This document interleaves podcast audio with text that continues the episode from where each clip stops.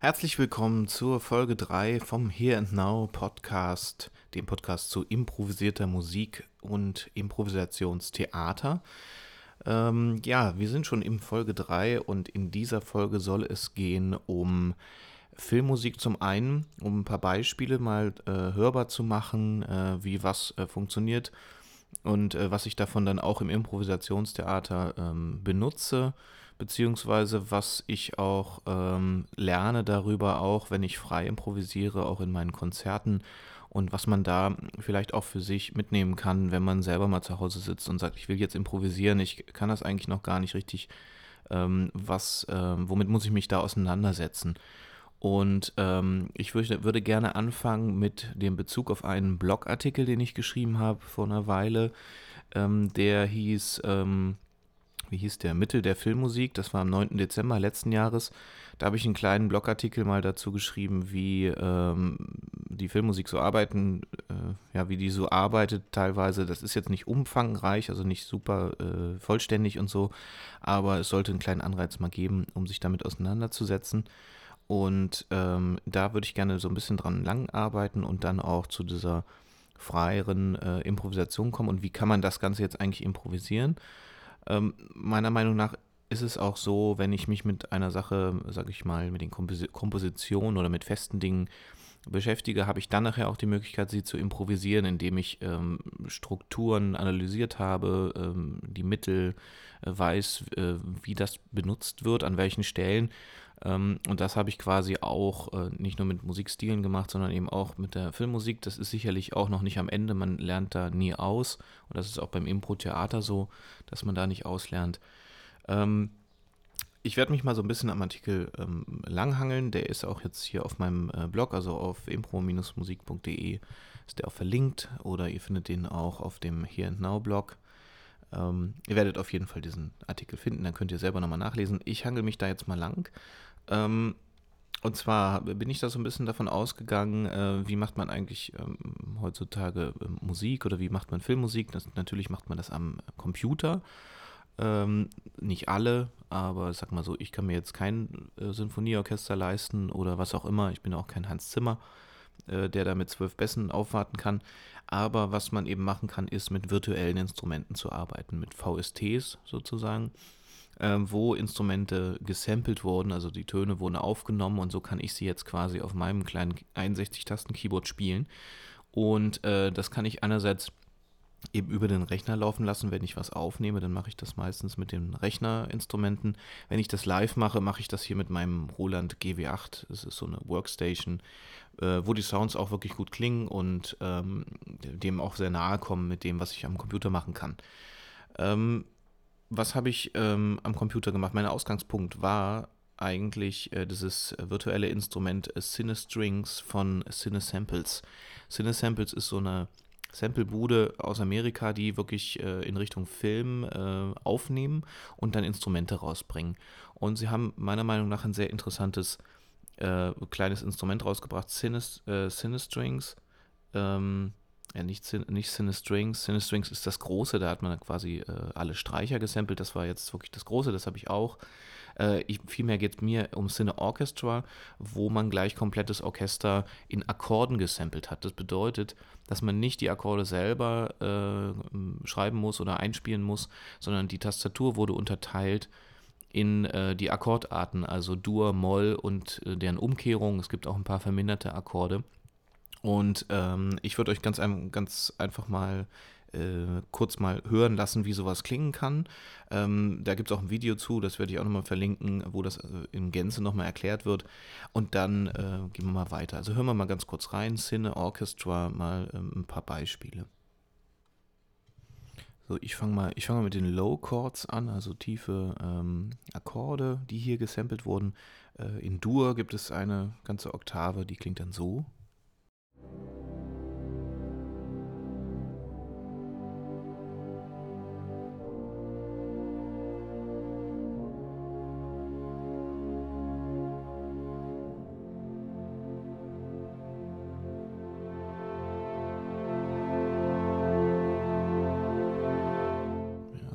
So. Dann haben wir die nächste Oktave, klingt dann so. Das ist die Umkehrung, ne? Das sind, glaube ich, sechs Akkorde.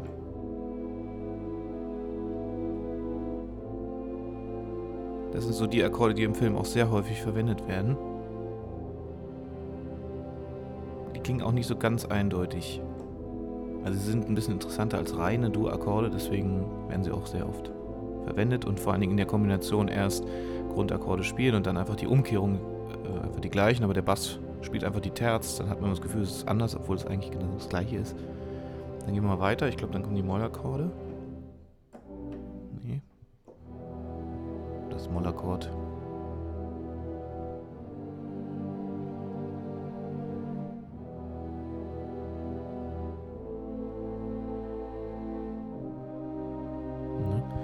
Mit dem Modulationsrad kann man dann da auch mit den Lautstärken ein bisschen was machen. Hab ich jetzt komme ich ein bisschen schlecht dran gerade.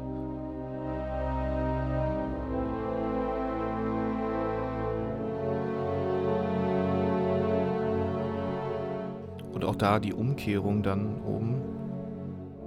Moment. Hier ist die Umkehrung. Kurz umschalten.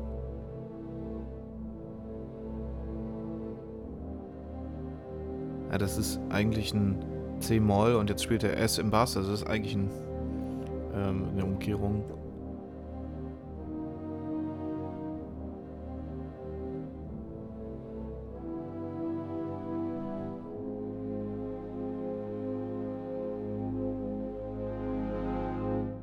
Genau, erstmal bis hierhin. Die äh, Cine, Cine Orchestra.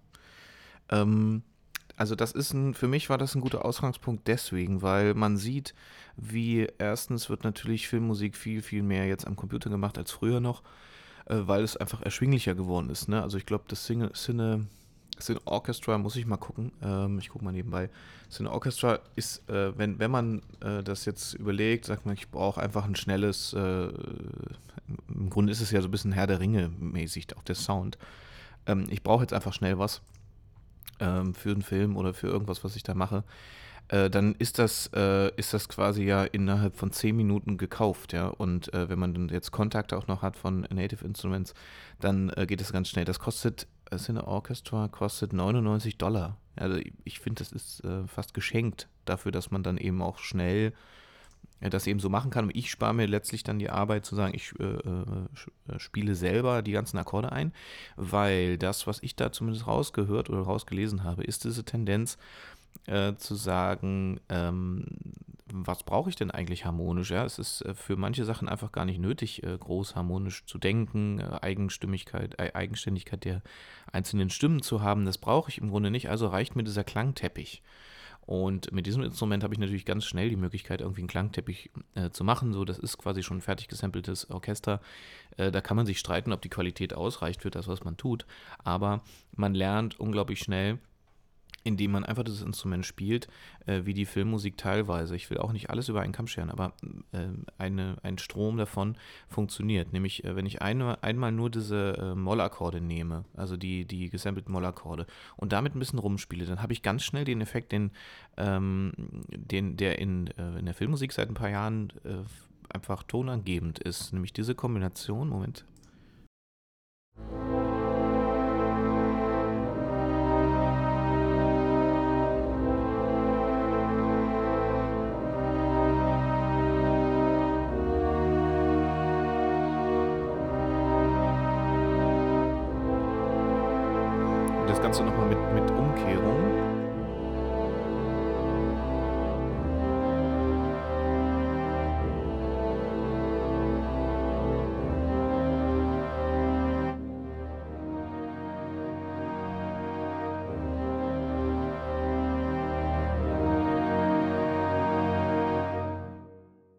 Ergebnis, was ich da habe, ist ähm, das sind, äh, sind Terzverbindungen. Ne? Ich habe A-Moll, C-Moll gespielt und dann C-Moll, S-Moll.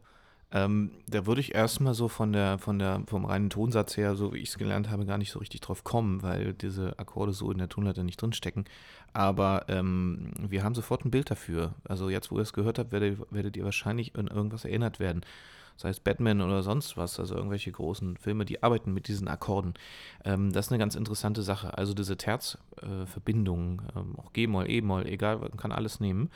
Ähm, die sagen, die drücken bei uns schon irgendwie Bedrohlichkeit aus, vielleicht irgendwie auch Macht und was Großes. Ne?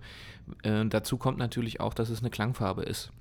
Das ist jetzt vom Akkord, äh, also vom, vom, ähm, vom Orchester gespielt. Wenn ich das jetzt mal mit dem Klavier spiele, dann wirkt es sicherlich anders, sage ich mal.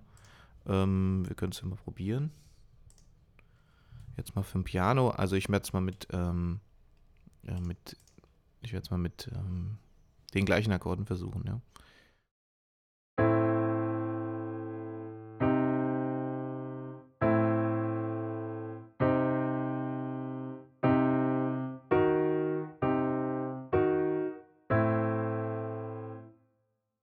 Es wirkt natürlich jetzt ganz anders, man müsste vielleicht noch ein rhythmisches Pattern dazu mal äh, reinspielen. Ich versuche auch das mal.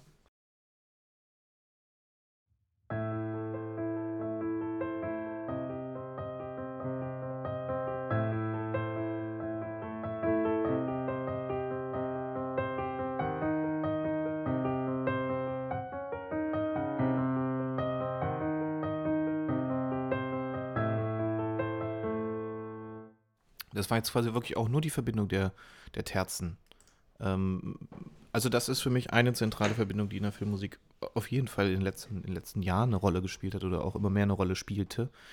Ähm, kommen wir nochmal zurück äh, zum, zum Artikel. Also das heißt, äh, diese Harmonik ist ein, ist ein Trick, ne? diese Verbindung zwischen äh, in, in Moll äh, die Terzen zu nutzen. Ich habe dann in dem Artikel nochmal geschrieben, ähm, was habe ich noch geschrieben? Harmonik, ne? Also, ähm, genau, das, das ähm, ist immer ist natürlich immer ein Unterschied, Unterschied Musikfläche oder soll das ein Thema werden? Manche äh, Filmmusikkomponisten arbeiten so mit Leitmotiv. Ähm, das ist so, so typisch, ähm, typisch Hans Zimmer zum Beispiel. So, das ist äh, Herr der Ringe, ähm, Herr der Ringe Thema oder sowas. Also mal kurz das Beispiel. Das kennt ihr, das kennt ihr auch, ne? Das ist.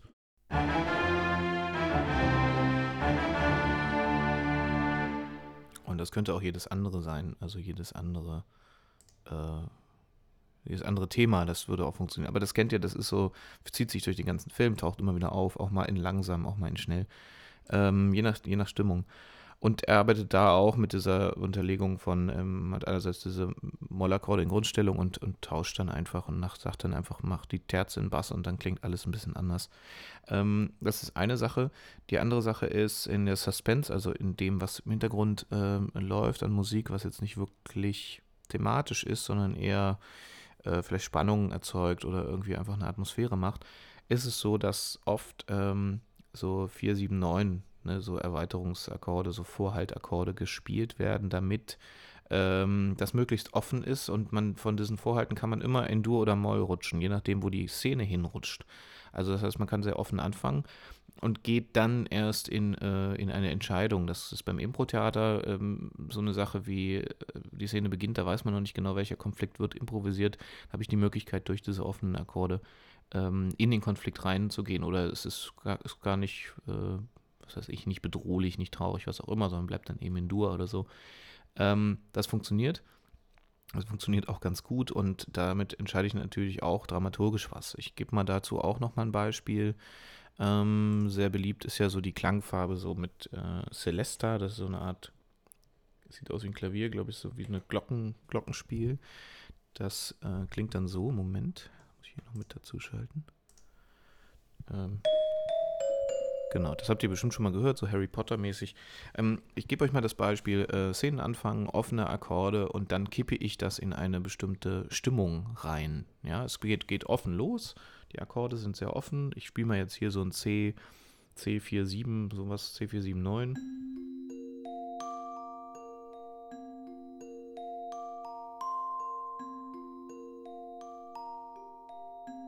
Das ist sehr freundlich noch und offen. Dann kann ich auch den Streicher dazu nehmen.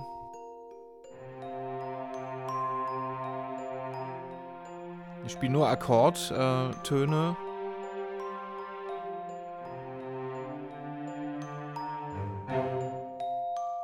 Und jetzt entfälle ich einfach eine Entscheidung und sage, es soll mal irgendwie traurig, bedrohlich oder irgendwas werden. Dann kippe ich einfach das ganze Ding mit der Terz in ähm, die Stimmung rein. Ne?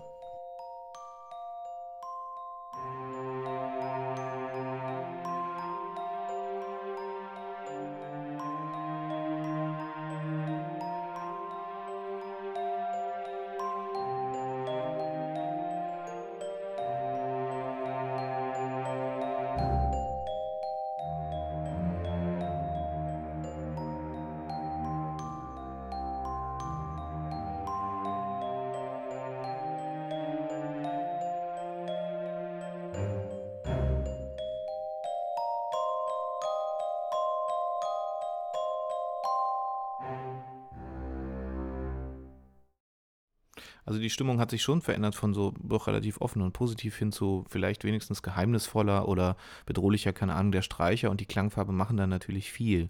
Wenn man äh, einen tiefen Streicher hat, dann ist, ist es natürlich auch im Film äh, auch irgendwie auch eine Bedrohung, kann es sein oder ist zumindest ein Versprechen, ja, also sowas hier.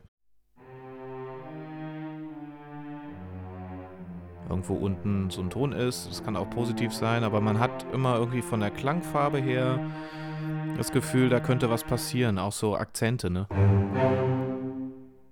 Der ist, ist natürlich klar, dass das irgendwie was verspricht. Ähm, gehen wir mal weiter. Ich habe dann hier so ein paar einzelne Akkorde auch mal aufgeschrieben als Liste, die ist sicherlich auch unvollständig. Also ich habe auch geschrieben, Akkorde ohne Terz wirken unbestimmt und offener. Ne? Also wenn ich das jetzt nochmal für Klavier nochmal einmal anspiele, äh, äh, ein paar offene Akkorde ohne Terz, dann haben wir ähm, dann haben wir auch folgendes noch. Moment, muss ich kurz gucken, ob es geht. Äh, dann haben wir nämlich, ähm, dann haben wir die offenen Akkorde ohne, ohne Terz. Damit ich die Entscheidung fällen kann, Du oder Moll, ne? Äh, klingt das dann so?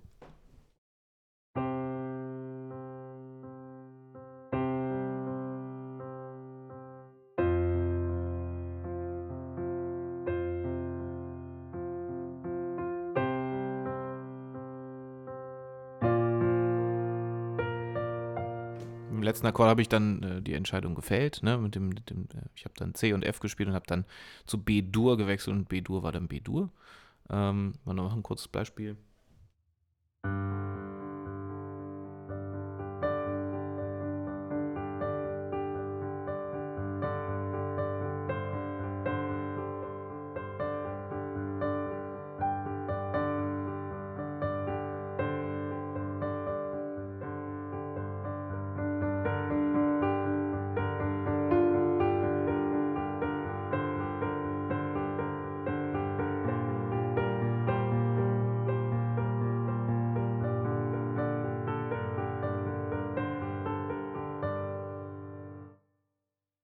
Habe ich jetzt äh, das Ganze von, von einem G, da habe ich auch ein G-Vorhalt gespielt, reingekippt in G-Moll, teilweise mit G, G-Moll 9. Ähm, das ist ein Beispiel für Beginne, für, für, für Starts in Szenen, die man, äh, die man sicherlich offener gestalten kann und muss. Ähm, was habe ich noch? Ähm, genau, Quarte, Septime, None, das habe ich erwähnt. Äh, alte Räterweiterungen wie zum Beispiel B9 oder, oder Kreuz 11 färben den Klang in verschiedene Richtungen. Das muss man ausprobieren. Ähm, also alles, was die Erweiterung angeht, das wissen wir im Jazz, ne, das ist das, was, was, die, was den Klang interessant macht. Äh, beziehungsweise was ihn vielleicht auch nicht ganz so stumpf und einfach, ähm, einfach klingen lässt. Ja. Äh, gebe nochmal ein Beispiel dafür. Ähm, ich habe jetzt meinetwegen so einen Akkord auch mit Streichern, ist ja, ich spiele sehr gerne mit Streichern auch. Äh, das ist im Film einfach immer nach wie vor immer noch eine der Klangfarben, die immer noch immer eingesetzt wird, immer klappt. Ne? Ähm, was habe ich gesagt? Achso, die Erweiterung einfach verändern. Ähm, ich nehme einfach mal einen ganz normalen F-Dur-Akkord ne? als, als Suspense-Akkord. Leg den mal re relativ weit an, ohne, äh, ohne Terz. Klingt dann erstmal so, ne? das ist jetzt FCF, der Akkord. Und äh, mit der rechten Hand mache ich einfach die Erweiterung drüber und gucke, entscheide mich jetzt einfach, was es werden soll.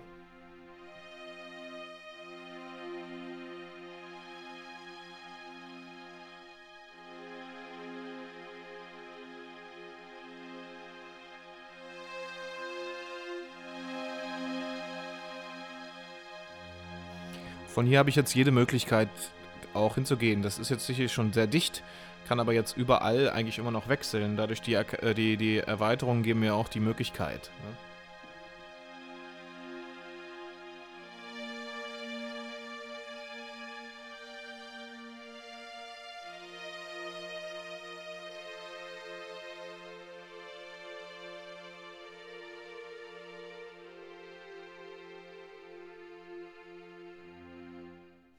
Also ich habe äh, durch die Erweiterung einfach die Möglichkeit zu sagen, äh, zu welchem Akkord inspiriert mich das? Wie hängt der vielleicht in der Tonlage zu, zusammen, Tonart? Ich habe die Möglichkeit dadurch auch mehrstimmig zu spielen. Da sagt die Erweiterung, es sind eigentlich die obere Melodie und die kann ich verändern, der Rest bleibt erstmal stehen. Das ist eine Möglichkeit, muss man aber ausprobieren, wo, wo es hingeht. Vielleicht entwickelt man daraus schon auch ein kleines Leitmotiv. Äh, einer meiner Lieblings, Lieblingsakkorde, der immer funktioniert, auch für einen Suspense-Akkord, egal in welchen im Genre, alles, was ein bisschen bedrohlicher wird oder irgendwie was verspricht, ist so Krimi oder Suspense-Akkord, ist ein Mollakkord mit großer Septime. Äh, der funktioniert eigentlich immer als, ähm, als Suspense-Akkord, wenn es irgendwie was Geheimnisvolles, wenn es was Krimimäßiges gibt. Ähm, ich spiele ihn mal ein.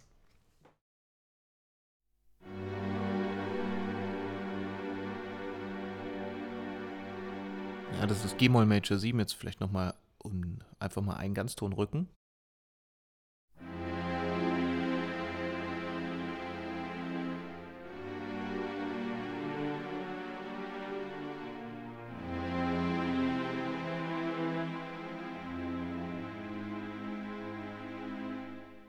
Funktioniert immer prima. Also der ist ähm, der ist auch so im Kopf eingebrannt. Wenn man das jemandem vorspielt, der sagt sofort, ja, ja klar, das ist doch irgendwie auch äh, Krimi. Jetzt im Streicher ist es eine Sache, die könnte man fast, fast in jedem Genre nehmen. Im, äh, wenn man es mit Klavier macht, dann äh, klingt, es, klingt es gleich ein bisschen, ähm, ja, dann könnte es fast wirklich ein Krimi Malo irgendwas sein. Ähm, gucken mal, wie der klingt. Der klingt dann so.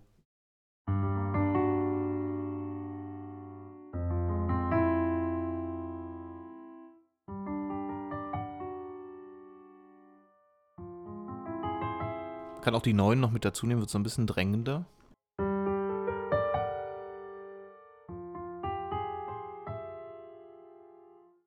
Das ist äh, äh, ganz interessant. Der Akkord funktioniert eigentlich fast immer. Also der ist äh, interessant, dass der so gesetzt ist. Ne? Ähm, was habe ich noch? Suspense, spannungsvoll, geheimnisvoll. Moll mit äh, erhöhter Quinte und großer Septime. Geht auch. Das ist, äh, das ist quasi so eine Variante davon und die kann man ähm, nutzen für, für eben einerseits immer noch Krimi-Geschichten. Das kommt immer auf die Klangfarbe an, die man nimmt. Die funktioniert aber zum Beispiel auch bei diesen ganzen Harry Potter-Nummern. Also auch alles, was ein bisschen geheimnisvoller ist. Ich gebe euch dafür auch mal ein Beispiel. Ähm, ich gehe nochmal zurück auf diese typische Celesta-Begleitung. Äh, das ist für mich auch so ein Harry Potter-Ding. Ähm, und da äh, spielt quasi hier jetzt also die Celesta den Akkord und äh, der Bass äh, in Form von tiefen Streicher spielt eigentlich im Grunde nur die Akkordtöne nach und entwickelt daraus eine kleine Melodie. Und das ist ähm, die, das ist quasi ein äh, Moll Major 7 mit erhöhter Quinte, ja, Kreuz 5. Ähm, werdet ihr gleich mal hören. Ich probiere es mal aus. Läuft jetzt so.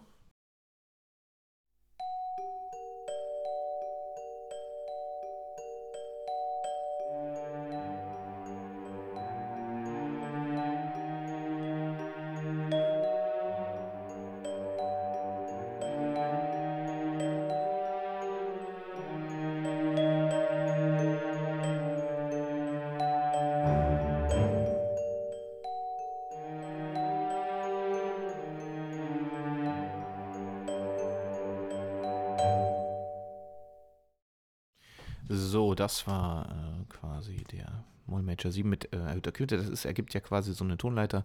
Und die wird äh, meiner Meinung nach sehr oft verwendet, auch in diesen Fantasy-Geschichten äh, ganz häufig. Ähm, eine ganz interessante Sache, dass das auch so ein bisschen Konsens ist. Ähm, hören da auch nochmal in die Tonleiter rein, die klingt dann so.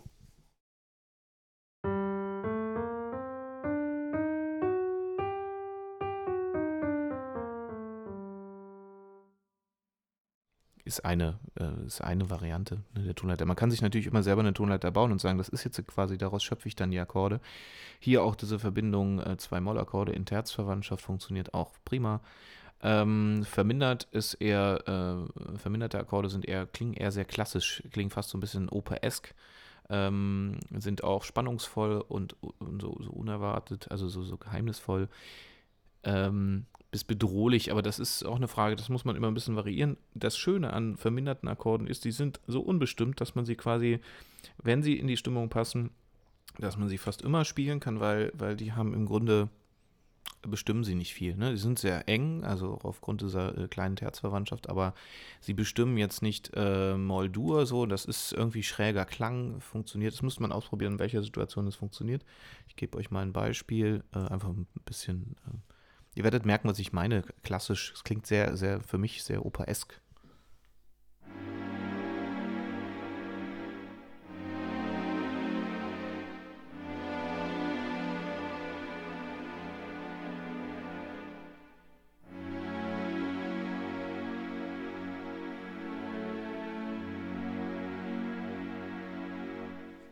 Ja, ich habe dann aufgelöst, mal zu einem Dur-Akkord mit Vorhalt, Siebener. Äh, funktioniert auch immer, ist immer ein bisschen die Frage. Man muss sich einfach dann letztlich mit dem Klang auseinandersetzen, sagen, okay, wie wirken eigentlich enge und weite Klänge? Äh, die Frage ist nämlich immer auch beim Improvisieren, wenn man frei auf dem Instrument spielt. Äh, ich muss mir nicht die ganze Zeit überlegen, welche Skala spiele ich. Das finde ich sowieso immer ein bisschen schlimm. Ist ganz gut, wenn man weiß, wo man ist, aber das ist, muss es nicht sein. Viel wichtiger ist es zu wissen, wie klingt jede, wie, wie klingen Klänge, ähm, auf dem Klavier sieht man das eigentlich, wie klingen die und was drücken die für mich aus, ja, also wenn ich ein, äh, wenn ich ähm, Akkorde äh, habe, die, die aus äh, zwei engen Tasten bestehen, sage ich mal jetzt so, wirklich so für, für Laien gesprochen, äh, dann werden die wahrscheinlich, das ist ein enger Klang, der irgendwie unangenehm klingt, ja, mal ein kleines Beispiel. Das ist eine Sekunde und die klingt einfach nicht angenehm. Oder auch große. Der Klassiker der Filmmusik ist ja Deswegen werden ja die Sekunden sehr viel verwendet, einfach in so Horrorszenarien, alles, was so äh, beängstigend, beklemmend eng ist, ja. Und wenn ich das äh, eben ausdrücken will bei der Improvisation, dann weiß ich, ah, okay, wenn ich enge Klänge nehme, äh, selbst wenn es Akkorde sind, die wirken so und so. Das muss man einfach rausfinden, ja. Wenn ich irgendwo eine Sekunde in den Akkord einbaue, dann klingt der wahrscheinlich schon mal erstmal ein bisschen, einfach ein bisschen enger,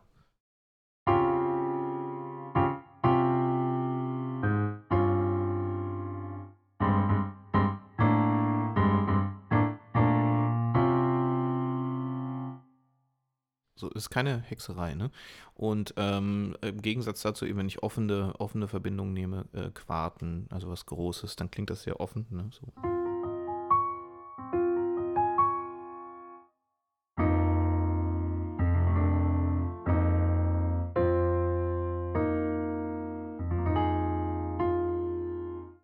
Sehe ich auf dem Klavier ja schon, wie weit meine Finger auseinandergehen. Und dadurch, das müsste man sich einfach ähm, ausprobieren und angucken. Das ist sowieso das Wichtigste. Ihr müsst es einfach machen und ausprobieren. Und wie wirkt was auf mich, so wirkt es meistens auch auf den Zuhörer. Ähm, ich habe noch eine Akkordart, das ist nämlich ein übermäßiger Akkord. Übermäßig ist also große Terz, große Terz. Die klingen sehr ähm, märchenhaft, ne? offen, positiv. Ähm, ich gebe euch mal hier erstmal das Klavierbeispiel, klingt dann so.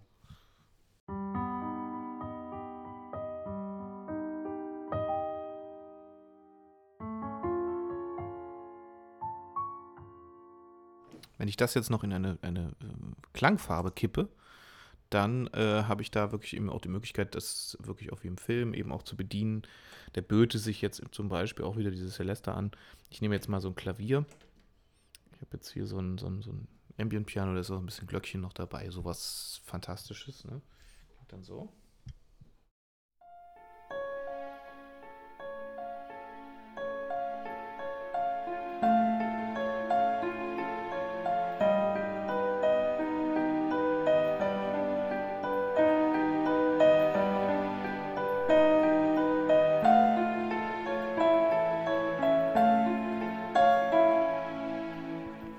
Das wäre ein Beispiel für diese Auflösung übermäßig zu Dur-Akkord.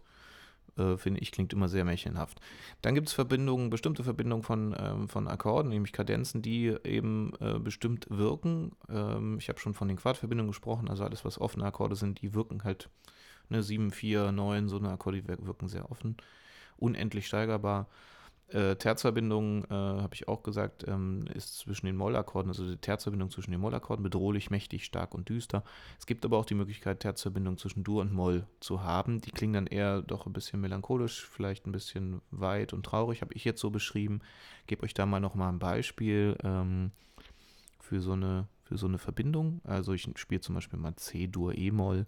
Das ist eine schöne Verbindung, die sehr häufig in letzter Zeit auch immer wieder auftaucht in Musik, äh, in, in Filmen.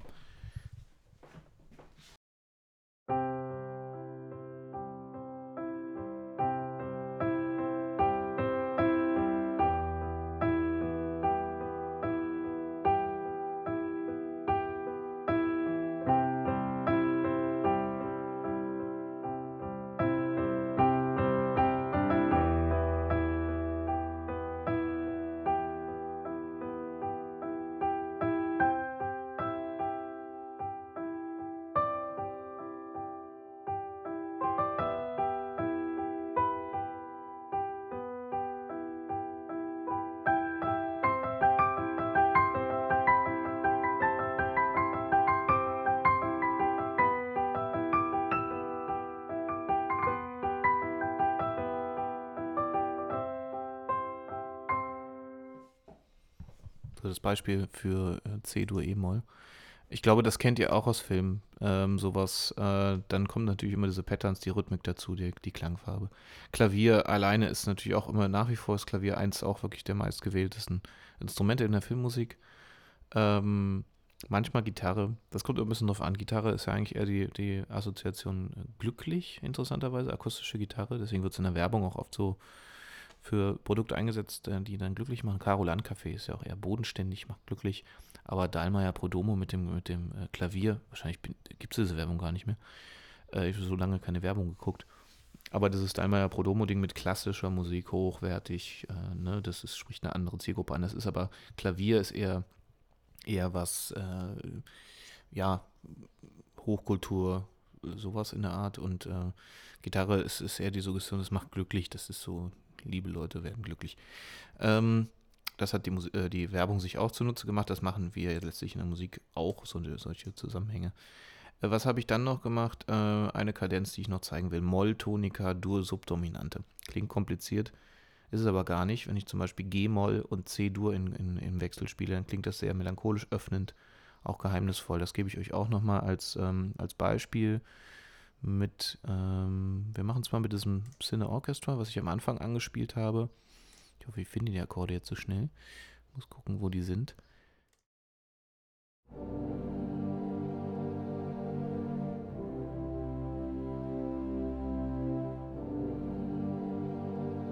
Das G-Moll. Das ist C-Dur.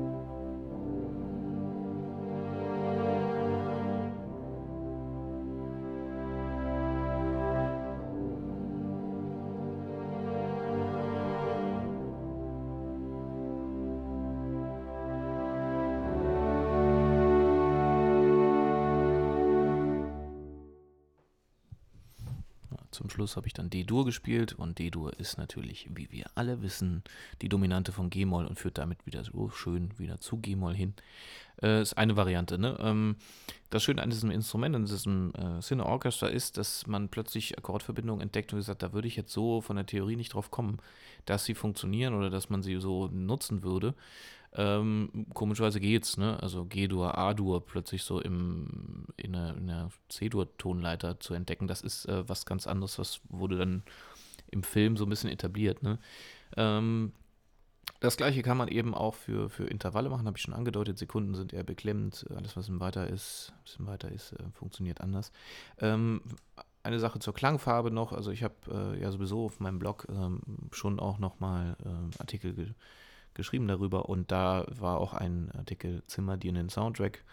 Ähm, das war so ein bisschen mal so ein, eine Art Hans Zimmer-Thema, äh, wie funktioniert das und mit welchen Mitteln. Und da ist es eben so, große Orchester, ähm, dann auch so diese tiefen Trommeln, ja. Ich habe so ein Instrument, das heißt Drum of Wars.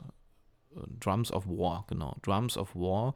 Und der Titel sagt schon alles. Ja, also, dass das äh, diese typischen äh, treibenden, tiefen äh, Taiko-Trommeln oder sowas. Also, ähm, das wird im, im, Film sehr gut benutzt, sehr viel benutzt.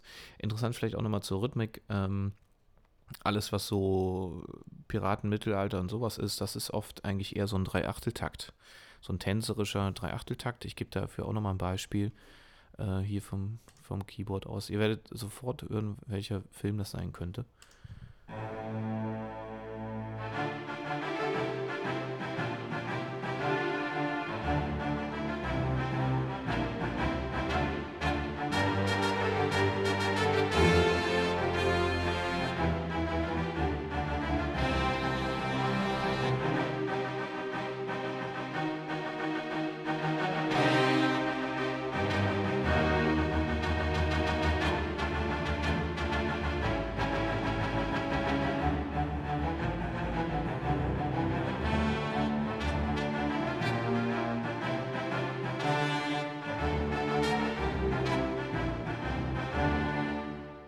Und das Ganze geht natürlich auch in der zarten Version, das war jetzt die volle Lotte-Version.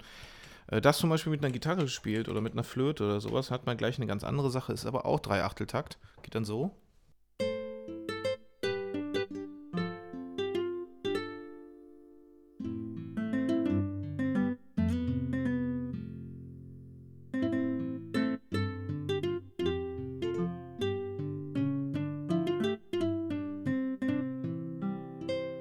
Ja, so lautenmäßig äh, gezupft, keine Ahnung. Also das äh, erinnert natürlich an Fluch der Karibik äh, ähm, zum Beispiel, ne, Piratenfilme, ähm, aber eben auch ans Mittelalter. Warum erinnert, er erinnert uns ein Drei-Achteltakt ans Mittelalter? Das liegt einfach daran, dass in der Musik, gerade mittelalterliche Musik, äh, sehr viel drei, Dreiachtel oder diese, diese Dreier-Einteilung der Musik berücksichtigt wurde. Mittlerweile sind wir ja fast nur noch beim Viervierteltakt gelandet. Äh, das liegt daran, dass man eben in der Musik versucht hat, die Dreifaltigkeit mit rein zu komponieren. Ja, also äh, des Vaters, des Sohnes, des Heiligen Geistes, das sollte auch in der Musik stecken. Denn Musik wurde natürlich in der, in der Musikanschauung im Mittelalter eher zur Huldigung, Huldigung Gottes gemacht. Natürlich gab es auch genug weltliche Musik, aber eben dieser Dreiachteltakt, der hat sich da äh, erhalten und es hat was sehr Tänzerisches. Man will eigentlich 1, 2, 3, 1, 2, 3, 1, 2, 3 ist eigentlich eine Art schneller Walzer, eine 3 Achtel. Ähm, das dazu. Und äh, hatte ich noch irgendwas? Nee, eigentlich nicht. Alles, was, alles, was so Triolen hat, über Viertel oder sowas, das, das, das äh, treibt im Rhythmus. Ne? Das ist äh, sehr häufig so. Ich will auch jetzt noch gar nicht, äh, also man kann da sicherlich auch noch stundenlang drüber reden. Ich würde gerne nämlich zum Ende kommen langsam. Ähm, was vielleicht noch ein Satz, was bedeutet eigentlich Spannung, Suspense, Suspense, ne? Spannung zu erzeugen. Es gibt eigentlich zwei ganz einfache äh, äh, Tricks, wenn man mit Streichern zum Beispiel arbeitet oder so arbeitet auch der Film. Ähm, Suspense ist immer entweder ein hoher Ton, ja, ich gebe euch mal ein Beispiel, ein hoher Ton. Je nachdem, was ich noch dazu mache oder wie ich es mache, ähm, kann ich dann in eine oder andere Richtung lenken, ne? Das ist die Sekunde oder auch so ein Cluster von Tönen, dann wird es natürlich gleich also horrormäßig. Wenn ich das nicht mache, dann kann ich, kann ich dann natürlich von da aus gehen in, was weiß ich, Romanze, was auch immer.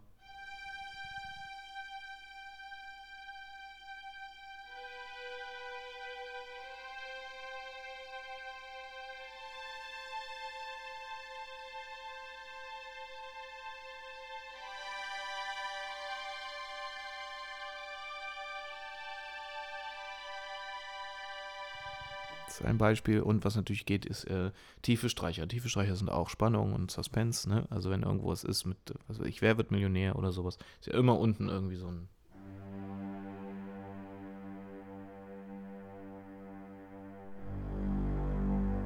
manchmal noch ein bisschen tiefer, ne? Manchmal auch rhythmisi rhythmisi äh, rhythmisiert. Aber ähm, so allein dieser tiefe Ton, ne? Auch den Wechseln hat schon was Spannungsvolles. Auch da die Kombination von, von, Akkord, von Tönen, von Intervallen. Ne? Das wäre jetzt so ein Tritonus. Der ist gleich schon wieder unangenehm. Das wäre ein Mollakkord aufwärts. Oder eben auch Sekunden. Sind unangenehm funktionieren auch ganz gut. Oder in Kombination.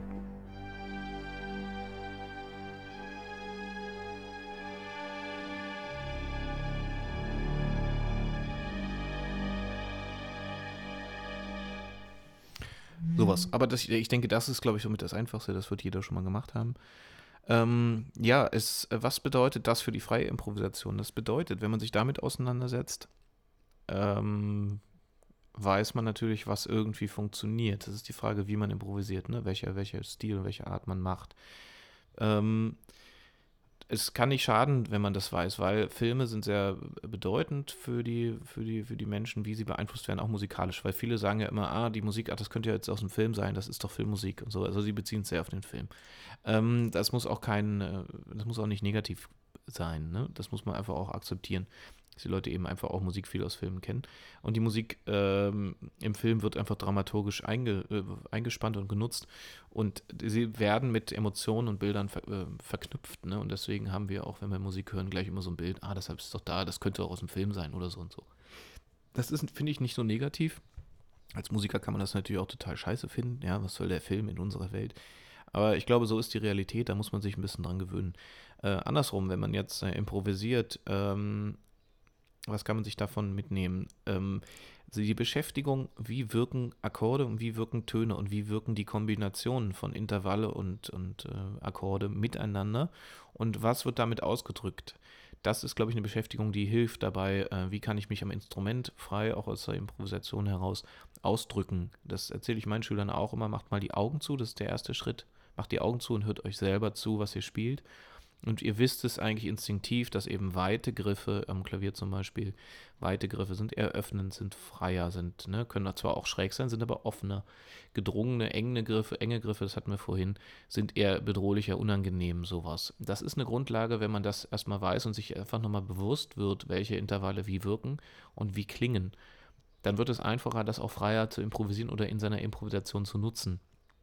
Äh, man muss nicht, wenn man äh, Impro-Theater spielt, diese Akkorde runterspulen. Das soll jetzt auf, auf, keinen Fall so sein und das soll auch auf keinen Fall äh, der Tipp sein. Jetzt braucht ihr nur noch diese Sachen machen, die ich jetzt hier erzählt habe in einer halben Stunde und dann äh, passt das immer perfekt. Dann lauft ihr Gefahr, dass es sich natürlich wiederholt. Ihr müsst mit Klangfarben arbeiten, rhythmisch, rhythmisch variieren. Ihr müsst versuchen, ähm, Leitmotive zu entwickeln, wenn ihr wollt. Also ich finde das eine sehr schöne Herausforderung als ähm, Impro-Musiker bei Impro-Theater wenn ihr frei improvisiert, dann ist das hier sicherlich ähm, ein Beginn. Das ist vielleicht ein, ein, was, woran man sich orientieren kann. Aber wir alle wissen, glaube ich, die, die Impro machen oder improvisiert haben schon mal, dass das eigentlich mehr ist und freier ist. Und da äh, würde ich euch auch zu, äh, zu ermutigen, bleibt da auch frei. Das heißt ja nicht einfach nur Materialsammlung zeigen, wenn man spielt, äh, sondern dass man eben das nimmt, was im Moment da ist. Nur wenn man das ein bisschen beherrscht und ein bisschen weiß, ähm, ich will jetzt das und das ausdrücken und ich, ich weiß, wie ich das machen kann, hilft das natürlich auch in der Improvisation. Kommt aber ein bisschen auf den Stil an. Ich hatte in der letzten Folge darüber gesprochen. Ähm, freie Improvisation, wie frei ist die? Ist die doch noch irgendwie gebunden? Ist das vielleicht auch noch eine Form, Akkorde, die man nachvollziehen kann oder nicht? Worum geht es euch? Ja, das muss einfach jeder selber rausfinden. Ich finde diese Verbindung aus filmischen Elementen, ähm, und Atmosphären in meiner Improvisation immer sehr gut. Deswegen arbeite ich auch mit Videoprojektion bei meinen Konzerten. Ähm, da ist übrigens der lustige Effekt, wenn ich spiele und die äh, Videos, die gezeigt werden, haben überhaupt gar keinen Zusammenhang zur Musik. Sie bekommen aber durch die Musik einen Zusammenhang und die Leute ent entwickeln plötzlich Geschichten im Kopf. Und das finde ich eigentlich sehr, sehr gut. Und sie sind nun mal visuell beeinflusst immer, jeden Tag. Und äh, warum das nicht auch nutzen? Ähm, ich empfehle sicherlich, wenn, wenn ihr Pianisten seid, zu sagen, ey, vielleicht lege ich mir doch nochmal ein Gerät zu, wo ich eine gute Klaviertastatur habe, aber auch Sounds habe, setzt euch damit auseinander. Klangfarbe ist eine Sache, die eröffnet nochmal ganz andere Welten, als nur vom Klavier aus zu improvisieren. Das ist ja ehrenwert, auf dem Klavier alles irgendwie versuchen äh, zu machen, ja. Aber es, es, hilft natürlich und es ist, unterstützt natürlich die ganze Sache, wenn ich das mit Sounds machen kann. Ja, also mit, mit wirklich äh, Orchester zum Beispiel oder was auch immer, sei es nur eine Harfe oder sowas. Das ist ähm, eine Sache und das zum Abschluss würde ich euch ein, einfach nur in Musik äh, ähm, mein letztes Beispiel äh, geben.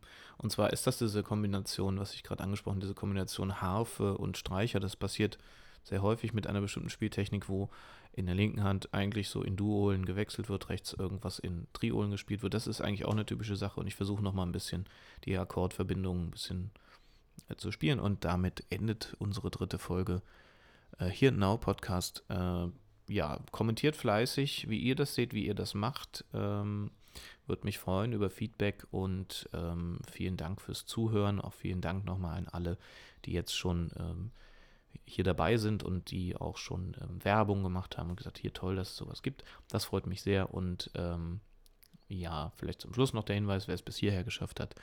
Am 7. Juni werde ich einen Workshop geben zu Szene in der Musik in Berlin.